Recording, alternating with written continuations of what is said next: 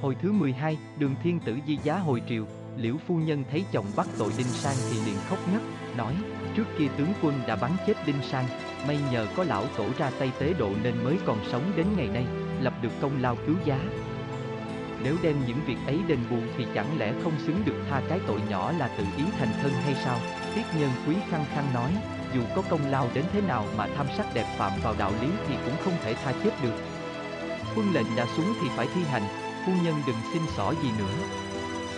Nói xong, nhân quý vẫn nhất định truyền lệnh chém đầu. Liễu phu nhân chợt nhớ ra một điều, vội nói, việc hôn nhân này có lỗ quốc công đứng ra mai mối, quân tướng đều được tiệc tùng một ngày chứ không phải tự đinh sang tham sắc tự chuyên. Xin tướng công nghĩ lại xem như vậy có tội gì, nhân quý còn chưa biết nói sao thì trình giảo kim từ ngoài chạy vào, hỗn hển nói, tiết nguyên soái hãy nương tay. Tiểu tướng quân tài mạo song toàn, lại được đậu tiểu thư phép vực cao cường phò giúp thì rất có lợi cho triều đình. Huống chi việc này là do lão đứng ra mai mối chứ hoạt đầu tiểu tướng quân chẳng cứng chịu. Nếu nguyên soái chẳng bỏ qua thì cứ chém đầu lão già này đi, nói xong, trình giảo kim ngửa cổ ra, gọi quân sĩ chém đầu mình. Đến nước đó mà nhân quý vẫn khăng khăng không chịu, nói, việc gì thiên tuế yêu cầu tôi cũng xin vâng, còn đây là việc gia đình thì không thể để bại hoại gia phong được. Xin thiên tuế về nghỉ ngơi, ngày mai tôi sẽ đến tạ tội, trình giảo kim nghe vậy rụng rời tay chân. May sao vừa lúc đó Thái Tông giá lâm, nhân quý đành phải ra cửa quyền nhân tiếp. Thái Tông cho miễn lễ, nói ngay, trẫm nghe chuyện muốn chém đầu lệnh lan nên đến đây có vài lời muốn tỏ. Theo trẫm thì dù có tự tiện thành thân cũng là tội nhỏ, có thể lấy công cứu giá ra để đền bù được. Vả lại hiện nay triều đình cần rất nhiều quân tướng để hoàn thành chinh Tây cho mau, vì thế nguyên soái nể mặt trẫm mà bỏ qua đi, bất đắc dĩ nhân quý phải tuân theo nhưng khi Thái Tông về rồi liền truyền quân sĩ dẫn Tiết Đinh sang ra, đánh bốn chục trượng.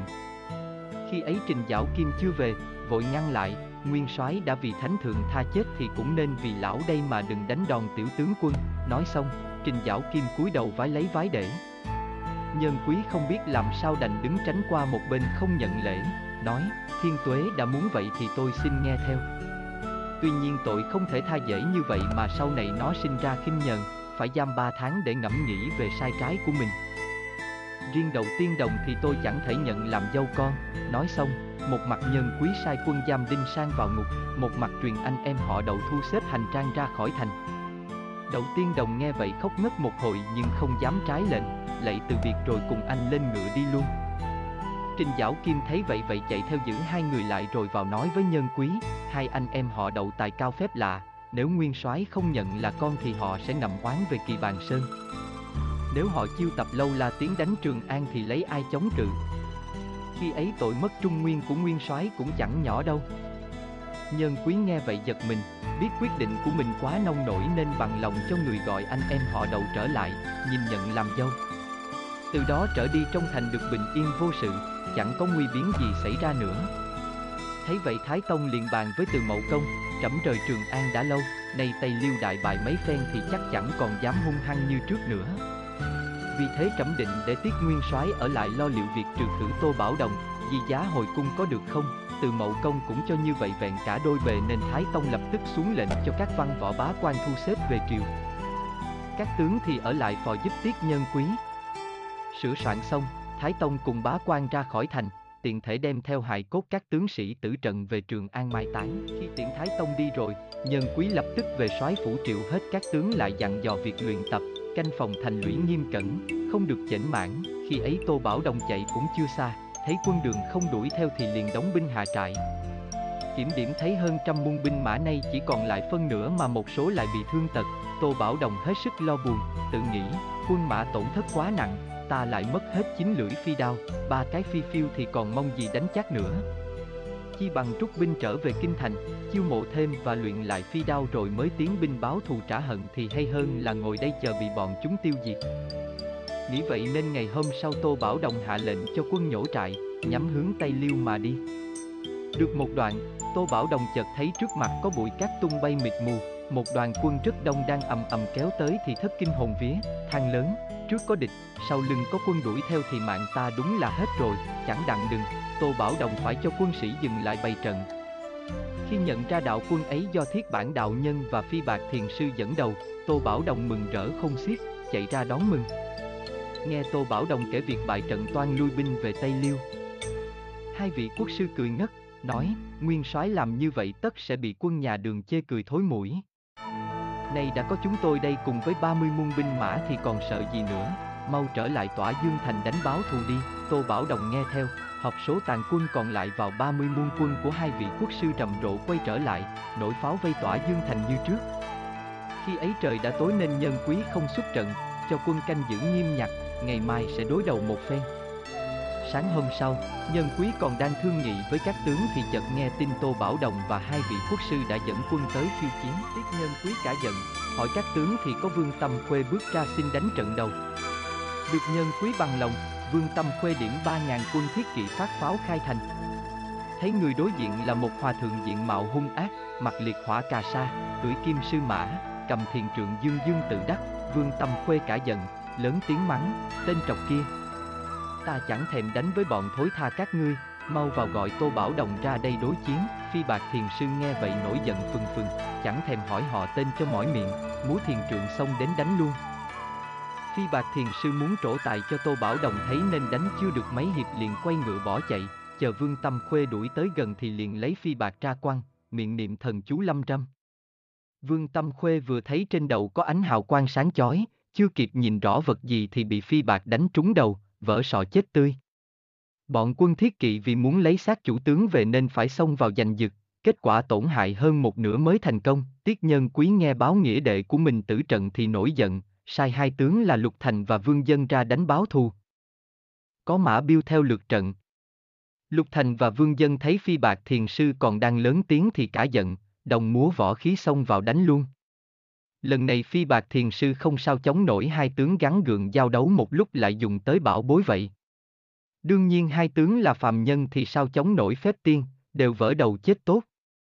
Mã Biêu ở ngoài thấy vậy thất kinh hồn vía, vội nổi chiên thu quân chạy về thành, tàu với nhân quý, yêu đạo dùng một cái phi bạc tỏa hào quang sáng chói mắt, hạ tướng chẳng nhìn thấy gì nên không thể đánh được. Nên đành chịu quay về chịu tội, tiết nhân quý giận lắm, chỉ mặt mã biêu mắng, ngươi đứng lượt trận, khi thấy địch trổ tà thuật ra sao không báo ngay cho hai tướng biết mà bỏ chạy, nói xong, nhân quý truyền quân chém đầu mã biêu làm gương, hỏi xem có tướng nào dám ra báo thù hay không. Biết đạo nhân có phi bạc hết sức lợi hại nên chẳng tướng nào trả lời, đều cú gầm mặt xuống đất. Thấy vậy đầu nhất hổ liền xin ra trận. Nhân quý gật đầu nói, tướng quân có phép địa hành thì chắc là có thể giết yêu được yêu đạo. Nếu thành công bản soái sẽ ghi công đầu, sau này ban thưởng. Đậu nhất hổ tuân lệnh, cho quân rầm rộ kéo ra còn mình thì đi dưới đất để tìm cơ hội hạ sát đối phương. Phi bạc thiền sư thấy quân không có tướng nên rất nghi hoặc, còn đang trố mắt nhìn thì từ dưới đất đậu nhất hổ vọt lên, cầm côn đánh nhau. Phi bạc thiền sư đón đỡ được, thế nhưng con ngựa xoay chuyển quá chậm nên bị đậu nhất hổ đánh trúng một côn, đau quá nhảy dựng lên, hất chủ xuống dưới đất. Tuy vậy phi bạc thiền sư vẫn kịp lấy phi bạc quăng ra. Đậu nhất hổ biết khó có thể chống lại, lập tức chui xuống đất trốn mất. Phi bạc thiền sư thất kinh nghĩ thầm, đường triều có nhiều tướng tài phép như vậy thì thật khó cho chúng ta, vừa nghĩ phi bạc thiền sư vừa cầm bảo bối chức sẵn, mắt nhìn chăm chú dưới đất, hễ thấy địch thủ trồi đầu lên là đánh liền. Đậu nhất hổ tuy ở dưới đất nhưng thấy rất rõ, cười ngất một hồi rồi nói, yêu tăng cứ đứng đó chơi đi, ta về thành ăn cơm đây, phi bạc thiền sư nghe tiếng cười nhỏ dần thì biết nhưng nói thật, cầm tức thu quân trở về. Đậu nhất hổ ra mắt nhân quý, cúi đầu thưa, phi bạc quả là báu vật lợi hại. Tôi không thể chống lại nổi. Vừa rồi nếu không có phép địa hành thì chắc cũng sẽ như ba tướng mà thôi. Nhân quý nghe vậy toát cả mồ hôi, nghĩ mãi không ra kế nên đành phải cho quân treo miễn chiến bài. Ngày hôm sau, phi bạc thiền sư kéo quân đến, thấy vậy thì lớn tiếng mắng chửi một hồi mới chịu thu binh về trại. Các tướng trong thành hết sức sao xuyến, cùng nhau bàn soạn đủ cách vẫn không biết làm thế nào trừ khử phi bạc thiền sư được. Quốc trì Thanh Sơn chợt nói, nhị lộ nguyên soái vốn có 10 bảo vật của lão tổ, nếu được tha ra thì mới bắt giết nổi yêu đạo, nhân quý sầm mặt mắng luôn, ta hạ lệnh giam ba tháng, chẳng lẽ có mấy ngày đã tha? Các ngươi không được bàn việc trái quân lệnh như thế. Chư tướng cả sợ, không dám nói nữa. Vì vậy luôn ba ngày vẫn không có tướng nào dám ra trận mà cũng chẳng biết kế sách nào đối phó. Bất đắc dĩ nhân quý phải treo bản, hứa thưởng cho ai giết được phi bạc thiền sư thì ban vạn hộ hầu, thưởng áo mũ cùng vàng ngọc ngân lượng. Đậu nhất hổ xem bản nghĩ thầm, phen này tiết tiểu thư chạy đâu cho khỏi, nghĩ xong, đậu nhất hổ liền vào soái phủ thưa với nhân quý, tôi có cách giết được yêu đạo nhưng chẳng muốn làm quan, cân đai áo mão, chỉ xin một điều, nếu được nguyên soái chấp thuận thì sẽ tận lực ra tay ngay. Nhân quý ngạc nhiên hỏi lại thì đậu nhất hổ cúi đầu thưa, tính ra tôi cũng thuộc dòng dõi hoàng tộc, là cháu nội của Nguyên Vương, còn đương kim thánh thượng là vai thúc thúc. Vì vậy cả gan dám xin nguyên soái thương tình cho tôi được cưới tiết tiểu thư, tôi sẽ hết lòng trừ khử yêu đạo, chẳng hề dám hai lòng, nhân quý nghe xong nổi trận lôi đình, chỉ mặc đậu nhất hổ mắng lớn, cùng tặc.